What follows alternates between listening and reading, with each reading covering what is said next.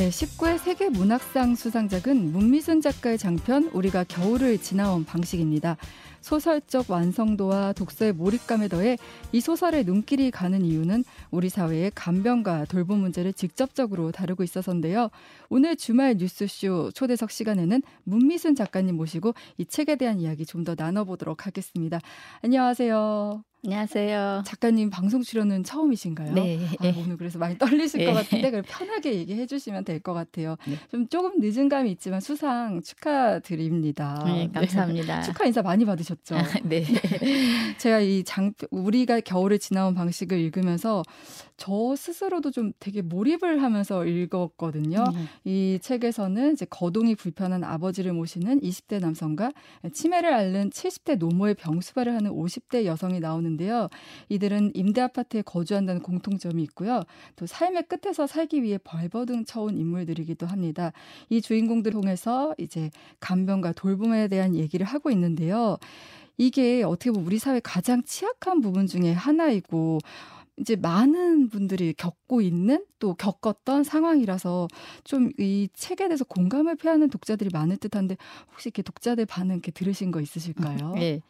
그 독자들도 그렇겠지만 제 주변에도 네. 실제로 간병을 했거나 하고 있는 사람들이 많아서 책을 읽고 나서 너무 리얼하다, 아. 많이 공감했다 그런 반응들이 많았습니다. 음. 그리고 한 친구가 네. 이 소설은 반성하고 싶을 때 읽으면 딱 좋을 소설이다 오. 그렇게 말해서 왜요? 같이 어. 웃기도 했습니다. 모르겠어요. 그 친구는 아마 그렇게 음. 느꼈던 것 같아요. 예. 어, 근데 이 작가님 개인적으로 이렇게 돌봄 노동에 대한 문제 의식을 좀 갖게 된 계기가 있으시다고 들었어요. 예. 제가 2년 반 전에 음, 남편이 뇌졸중으로 갑자기 쓰러져서 아. 두달 반 동안 병 간호를 하게 된 게 이제 직접적 계기가 됐는데요. 네. 그때가 코로나 시기여서 음. 외출 외박이 통제된 상태라 재활병동에서 거의 갇혀 있다시피 하면서 간호를 했는데 네네. 그 안에서 보고 느낀 게 참 많았습니다. 아. 틈틈이 메모를 해두었고 아. 언제고 소설로 써야겠다고 생각했습니다. 아. 근데 이제 작가님이 겪으신 얘기도 있겠지만 주변에 이제 그 병실 안에서 예. 이렇게 목격한 면들이 있었을 거 아니에요? 혹시 음, 그렇죠. 소개할 만한 사례가 있을까요?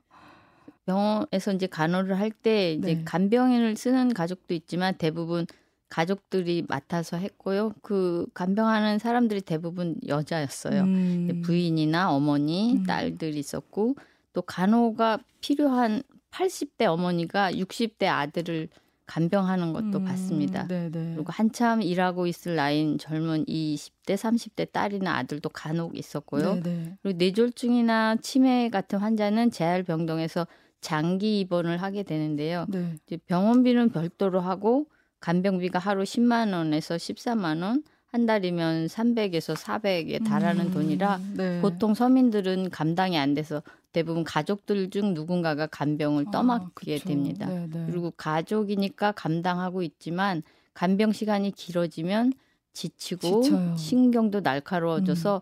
보호자들 간에도 싸움이 예, 네. 간혹 일어나고 또 보호자와 간병인들 사이에도 갈등이 예, 음. 예, 많이 생깁니다. 음. 그러니까 이게 그러니까 돌봄이나 간병이 이제 아직 우리 사회에서는 개인의 영역으로만 네. 치부가 되다 음, 보니까 음, 온전히 한 사람이 다 감당을 해야 되는 네. 거예요. 그렇다 보니까 어떻게 보면 아픈 사람이 집에 한 명 있으면 그 집안 자체가 그렇죠. 우환이 정말 예, 큰 예. 우환이 있는 거잖아요. 예. 그런 얘기를 담으셨는데 음. 이제 소설 얘기로 넘어가 볼게요. 음. 소설은 이제 그 아까 제가 말씀드렸던 70대 노모 의 죽음에서부터 이제 시작을 하잖아요. 네. 어떻게 보면은 첫 설정부터가 좀 약간 파격적이다 음. 이런 생각도 들고 까미 이방인의 첫 문장 오늘 어머니가 세상을 떠나셨다. 어쩌면 어제였는지도 모른다. 요 문장이 또 생각나기도 했는데 음. 이 소설 구성은 좀 처음부터 이렇게 염두를 두신 건가요? 음. 제가 이 소설 처음 구상할 때 이제 머릿속에 갖고 있던 한 줄의 문장이 있었어요. 네네. 네. 엄마를 미라로 만들어 놓고 연금으로 살아가는 50대 여성의 이야기다. 음. 그런 게였었는데 네네. 네. 그래서 서두는 뭔가 시선을 끌만한 장면으로 시작해야겠다고 생각했지만 처음부터 지금의 이 서두는 아니었고요. 음. 한 네다섯 번쯤 바뀐 것 같아요. 아, 계속 수정하고 네네. 응모하는 날까지도 문장 고치다가 아. 예, 지금의 서두가 됐습니다. 그러니까 서두가 딱 그렇게 시작하니까 뒤에 얘기들이 이제 궁금해지는 네, 거예요. 예. 그리고 이제 소설에서는 그 명주와 준성이 주인공이잖아요. 네. 명주는 치매 어머니를 간병한 50대 이혼 여성 조리식당에서 화상을 입고 강제로 퇴사당한 후에 이제 후유증으로 고생을 하는데 일자리를 찾지 못해서 노래방 도우미로서도 이제 생활비를 마련하기도 하지만 철없는 딸은 수시로 돈을 요구하기도 하고 출구 없는 상황인데 음.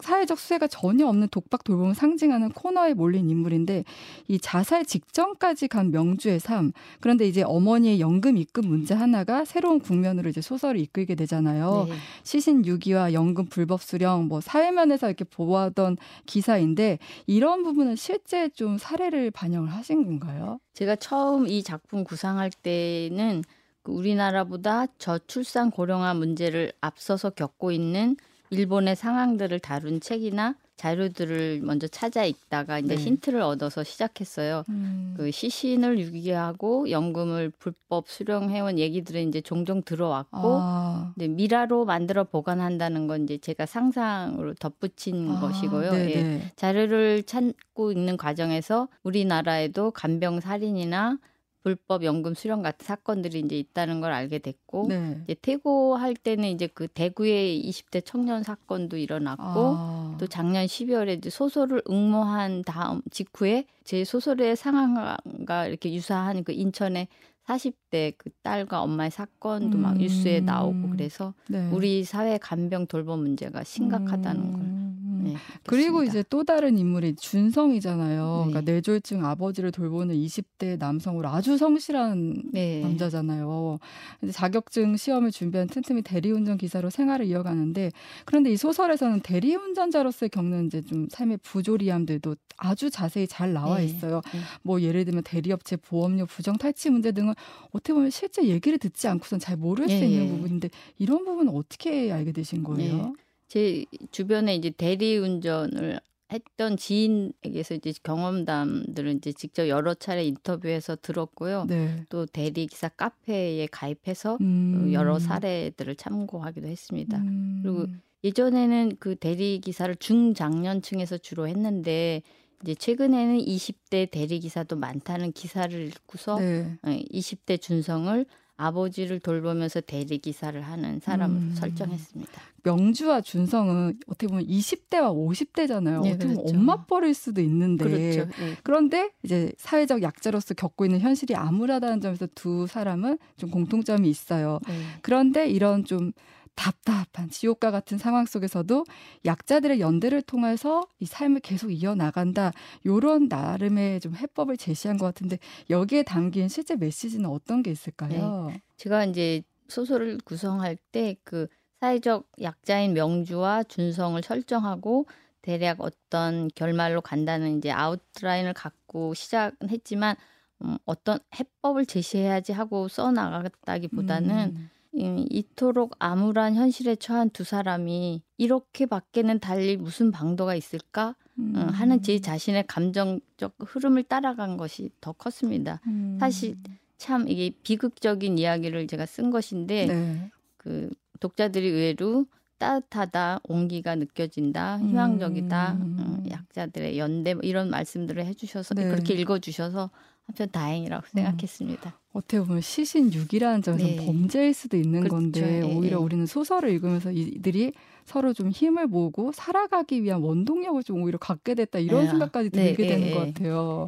어, 그리고 이제 소설을 읽으면서 저도 이제 굉장히 몰입을 하면서 봤던 게 내가 명주라면 내가 준성이라면 이런 생각을 하면서 이제 보게 네. 됐던 거예요. 그러니까 그만큼 사회적인 기사에서 봤을 때는 어떻게 저런 일이 있을 수 있어라고 할 수 있지만 그 이면을 들여다보면 얼마나 힘들었으면 이렇게까지 음. 했을까 이런 생각도 드는데 이런 그 실제 인물들도 이 현실 상황과 도덕적 딜레마 이 둘 사이에서의 갈등이 좀 소설에서도 드러났는데 작가님도 혹시 쓰시면서 그런 갈등들이 좀 있으셨나요? 네. 소설적 상황만큼 절박하진 않더라도 살면서 모두 이런 도덕적 딜레마에 빠져본 경험이 한두 번은 있으실 텐데요. 네네. 독자분들 중에도 주인공들의 그 반도덕적인 행동에 초점을 둬서 어떻게 이럴 수 있냐는 음, 분들도 있고 네. 분명 불법과 폐륜인데도 비난할 수만은 없고 두 음. 사람의 어려움을 점점 이해하게 되면서 오히려 그들을 응원하게 된다고 하신 분들도 음. 많았어요. 그만큼 네.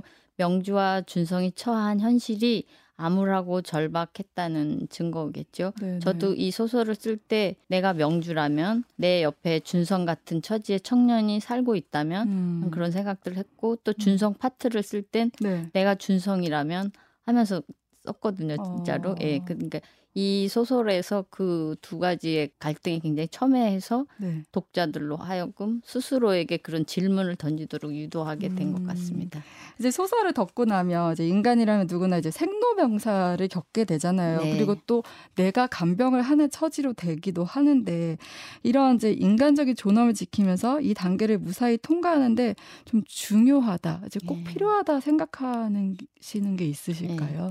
네. 네, 이 소설은 이제 엄밀히 말하면 빈곤층의 간병 이야기입니다. 네. 또 혹은 보통의 서민층이 긴 간병으로 인해서 빈곤층에 이르는 이야기이기도 하고요. 네네. 네. 뭐 노후 대책이 다 돼 있거나 뭐또 좋은 요양시설에서 돌봄을 받을 수 있는 부유층에서라면 문제가 안 되겠죠. 음. 물론 모든 게 이제 돈으로 해결될 수 있다는 뜻은 아닙니다. 네. 가족을 돌보거나 간병하는 일은 그 인간적 이해와 사랑이 기본이겠지만 간병이 길어지고 경제적, 육체적 어려움에 직면하면 인간으로서 지닌 그 기본적 예의나 심성을 쉬 잃어버리는 것도 그렇죠. 인간이라는 네네. 점을 감안할 음. 때 음, 그리고 간병으로 인한 살인이나 가족 파산, 직업 음. 포기로 인해 빈곤층에 이르는 일이 일어나지 않게 국가에서 제도적으로 공공의료 시스템을 네. 마련해서 누구라도 쉽게 음. 의료 서비스를 받을 수 있어야 한다고 생각합니다. 음.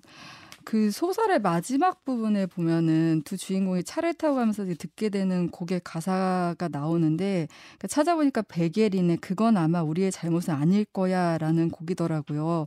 이게 어떻게 보면 이 명주와 준성이 이 겨울을 나는 방식을 음. 이 노래로 좀 화답했다 이런 느낌도 드는데 그런 것들을 의도하신 걸까요? 네, 이 노래는 제가 소설을 쓰기 전에 알고 있었던 노래는 아니었어요. 아. 태고하면서 이제 소설 제목을 고민할 때 네. 이제 제 큰 아들이 가르쳐 준 노래였거든요. 아. 근데 이제 그 가사를 보니까 그 남녀 간의 사랑 노래이긴 하지만 음. 그제 소설의 끝부분에 들어가면 네. 그 상황에 맞게 잘 어울리겠다 생각을 했습니다. 그리고 음. 어, 명주와 준성이 겨울을 지나온 방식은 네. 액면 그대로 보면 불법이고 음. 폐륜이지만 어쩌면 그건 그들만의 잘못은 아니고 음. 사회 제도적인 문제일 수도 있다는 의미를 담는다는 면에서 예, 삽입하게 됐습니다. 음, 제목 얘기를 하셔서 저도 네. 제목이 굉장히 인상적이었거든요. 네. 그러니까 제목 그러니까 책을 소설을 고를 때 제목으로 고르는 경우는 이제 호기심을 끌어서 그쵸, 근데 네. 이 책의 경우는 오히려 읽고 나서 아 이렇게 고개를 끄덕이게 아, 됐었거든요. 네. 아 이래서 이렇게 제목을 지으셨구나 싶었는데 근데 원래 그 세계 문학상 응모를 할 때는 다른 제목이었더라고요. 네. 원래 제목은 뭐였고 네. 왜 제목이 바뀌게 된 음. 건지 설명 부탁드릴게요. 네. 그 응모할 때 당시 제목은 야만의 겨울이었어요. 네.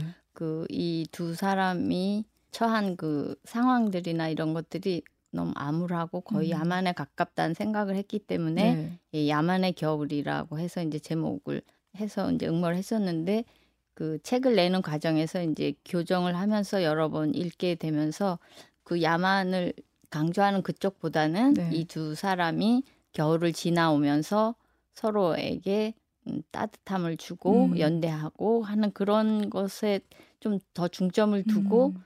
어, 그리고 독자들이 이런 제목을 읽을 때 어, 어떻게 이 사람들이 겨울을 지내왔을까 하는 음. 궁금증도 갖게 하고 네. 이두 사람이 이제 봄을 맞게 되리라는 어떤 기대 이런 것도 좀 포함한다는 의미에서 예, 음. 제목을 이렇게 바꿨습니다. 그러니까 우리가 겨울을 지나온 방식이라고 하니까 소설을 읽고 나서 아 이 두 주인공들이 이제는 따뜻한 봄이 오겠구나라는 생각이 저는 개인적으로 예, 예. 들더라고요. 예, 그렇게 들, 그리고 들었... 책의 마지막 문장도 오늘은 운수가 좋은 날이다 이렇게 끝을 예. 내서 막 처음에는 책을 읽으면서 막 답답한 거예요, 네, 가슴이. 그렇죠. 아, 이렇게 네. 밑바닥에 있는 사람들이 있구나. 아무리 발버둥 쳐도 이 현실을 극복하지 음. 못하는 사람들이 있구나라고 느끼다가 마지막에 아, 뭔가 희망이 보인다? 요렇게 네. 책을 덮어서 참, 어, 그래도 좀 제가 좀 마음이 좀 따뜻해지면서 네. 책을 덮었었는데 네.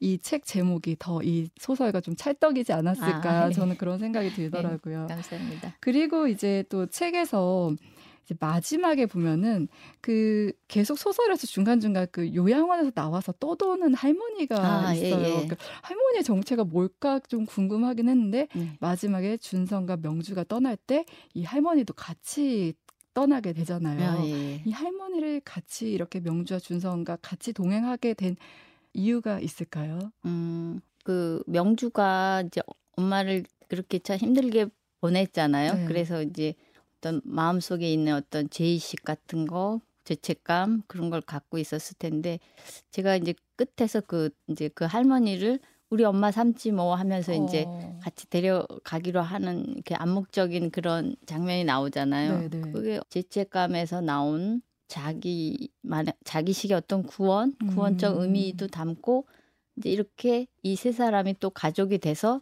살아갈 아. 거라는 어떤 예, 네. 그런 암시 예, 음. 그런 여러 가지를 담았습니다. 예. 작가님 이렇게 책을 쓰시는 중에 가장 몰입했던 부분이나 아니면 가장 좀 신경을 써서 썼던 부분이 있을까요? 명주를 쓸 땐 내가 명주라면 하면서 굉장히 몰입해서 음. 감정이입이 돼서 썼고 또 준성 파트를 쓸 땐 또 아 내가 준성이라면 하면서 이렇게 쓰기 쓰긴 했는데 제가 제일 힘들었고 제일 가장 신경 써서 했던 부분이 명주가 준성의 그 아버지를 자기가 했던 그 방식으로 이렇게 하자고 이렇게 얘기하는 그 네. 장면들이 네. 제일 가장 힘들고 어. 예 왜냐하면 그 성실한 준성이 아버지를 그렇게 하기까지는 굉장히 힘든 결정일 텐데 그쵸. 그렇게밖에 할 수 없는 그런 상황을 명주가 자기의 그 경험을 비롯해서 깨닫고 준성을 그렇게 하기까지는 이렇게 뭔가 어떤 설득을 사실은 음. 해야 되는 거잖아요. 네네네. 그게 불법이고 표현이니까. 근데 그 부분들 그 말로써 이 준성을 이해하게 하고 설득하게 하는 그 장면들이 음. 사실 제가 제일 힘들었고 어. 고심했던 부분. 어떻게 보면 그게 독자들의 이해를 구해야 예, 되는 예, 부분이기도 하니까요. 맞습니다. 예, 예. 네, 네. 그 제일 힘들었습니다. 예. 음. 예. 그리고 이제 작가님 얘기를 좀 해볼게요. 작가님이 40대 이제 소설가가 된 늦깎이 신인이라고 네. 이렇게 소개를 받아서 뭐 예를 들면 베이비시터 일부터 마트 일까지 많은 일들을 하셨고 어떻게 보면 지금 이제 그 일들을 했기 때문에 좀 불합리한 일들을 겪는 음. 분들의 시선을 더 잘 아는 거 아닐까 이런 생각도 들었어요. 아, 세상은 뭐 위에서보다 아래에서 보아야 잘 보인다는 음, 말이 있잖아요. 네네. 돌이켜보면 참 부끄러운 일인데 사실 저도 저의 일상이 편안하고 당연하게 여겨질 땐 그 말의 의미를 잘 몰랐습니다. 음. 근데 이제 최저 시급 일들을 할 때 이제 저는 몸 쓰는 일을 하는 거니까 몸이 힘든 건 기본이라 해도 늘 마음에 어떤 화가 있었어요. 네. 그러니까 이렇게 종일 힘든 일을 하는데 어. 왜 이것밖에 안 주지? 음. 어, 이런 일을 하면 사람들은 나를 하층민으로 보는구나. 음. 쉽게 무시하고 음. 함부로 무례하게 구는구나. 네. 이 사회에서 낮은 계층으로 사는 사람의 비애를 많이 음. 느꼈습니다. 네네. 네. 그러니까 이런 취급을 계속 받게 되면 정신적으로도 건강하지 않고 음. 그래서 쉽게 다치고 아프고 죽기도 한다는 것도요. 음. 그러니까 이 사회가 참 불평등하다는 걸 그때 많이 경험했습니다. 음, 근데 어떻게 이렇게 늦게 글을 쓰는 걸 도전하시게 된 거예요? 음, 그래서 저는 중학교 3학년 정도 때부터 어, 소설가가 되고 싶다는 생각은 했었는데 네네. 계속 이렇게 하는데도 이제 잘 안 되고 음. 하니까 또 너무 아 내가 할 수 있게 너무 높은 벽이다 어. 어, 그런 것도 많이 느끼고 해서 뭐 하다가 포기했다가 또 또 미래 남아서 또 했다가 막 하는 과정에서 이제 나이도 많이 먹고 막 그랬는데도 늘 마음속에는 항상 제가 정말 하고 싶었던 건 이 일밖에 어. 없었던 것 같아요. 예, 그래서 음, 끝에 이제 거의 늦게라도 이제 계속 더 도전하고 도전해서 음. 이제 거의 40대 말에 이제 등단을 하게 된 어. 거죠. 네. 작가님의 사례는 이 라디오를 듣는 청취자분들한테도 음. 되게 어, 나도 꿈을 꾸고 있는데 사실 꿈을 꾼다고 다 이뤄지는 건 아, 니라고 네. 생각을 네. 하잖아요. 네. 그래서 포기하는 경우도 음. 많은데 아, 정말 간절히 원하면 아, 예. 되는구나 이런 아, 생각도 아, 예. 들어요. 그런 것 네. 예. 그런 희망의 메시지를 또 네. 주시는 것 같고 그리고 이제 작가님 앞으로 쓰고 싶은 분야나 아니면 또 그 염두에 두고 있는 소재 이런 게 있을까요? 음, 이 질문은 사실 저한테는 이제 어떤 인물을 만들어 보고 싶은가 음. 어떤 인물을 써보고 싶은가 하는 질문과도 같은데요. 네네.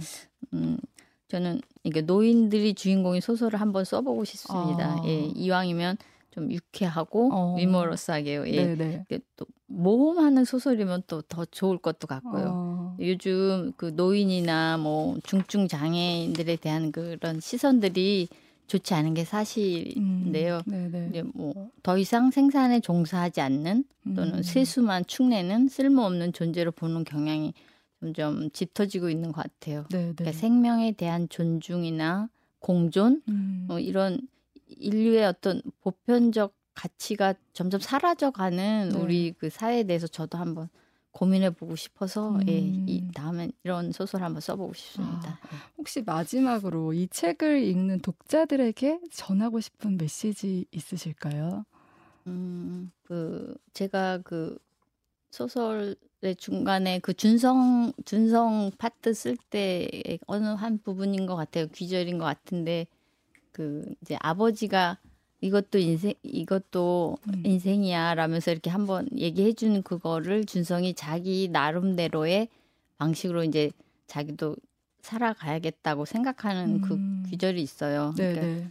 누구나의 삶이 다 저는 소중하다고 음. 생각합니다. 예. 그래서 자기의 삶이 뭐 힘들고 음. 아무리 그래도 다 자기 삶을 좀 사랑하고 예. 음. 그러면서 살아갔으면 좋겠습니다. 음, 네. 저는 이제 인상적인 구절들을 몇 개 적어봤는데 품이 있는 삶까지는 바라지도 않아 생존은 가능해야 하지 않겠어 나라가 못해주니 우리라도 하는 거지라는 이제 명주의 대사가 있었고요. 네. 착하다는 말, 대견하다는 말, 효자라는 말도 다 싫어요. 그냥 단지 제 인생을 살고 싶어요. 라는 이제 준성의 네. 그 말이 되게 인상적이었어요. 네, 네. 이제 가끔 뭐 간병하다 환자를 죽이고 자신도 같이 동반 자살하는 네. 경우도 있고 기사에서 이제 다 드러나지 않지만 그렇게까지 하기까지는 얼마나 많은 어려움이 있었을까. 그렇죠. 그러니까 돌봄 간병의 영역이 너무 이제 개인의 영역에 한정되기 네. 때문에 이 고통 역시 개인의 운명이다, 내 책임이다 이렇게 한정지어지는 것 같아서 음. 좀 안타깝다는 생각을 했었는데요. 예. 이 책을 통해 조금이라도 이제 그들을 돌아볼 수 있는 계기가 됐으면 좋겠다 이런 생각이 들었고요. 음. 또이 마지막에 인간 존엄성 얘기를 하셨는데 네. 간병을 받는 환자나 간병을 하는 사람 모두 존엄한 한 인간이라는 점도 기억했으면 좋겠다 이제 생각이 들었습니다. 네. 오늘 우리가 겨울을 지나온 방식의 작가 문미숙님과 함께했는데요. 오늘 출연 감사합니다. 감사합니다. 네, 감사합니다. 네.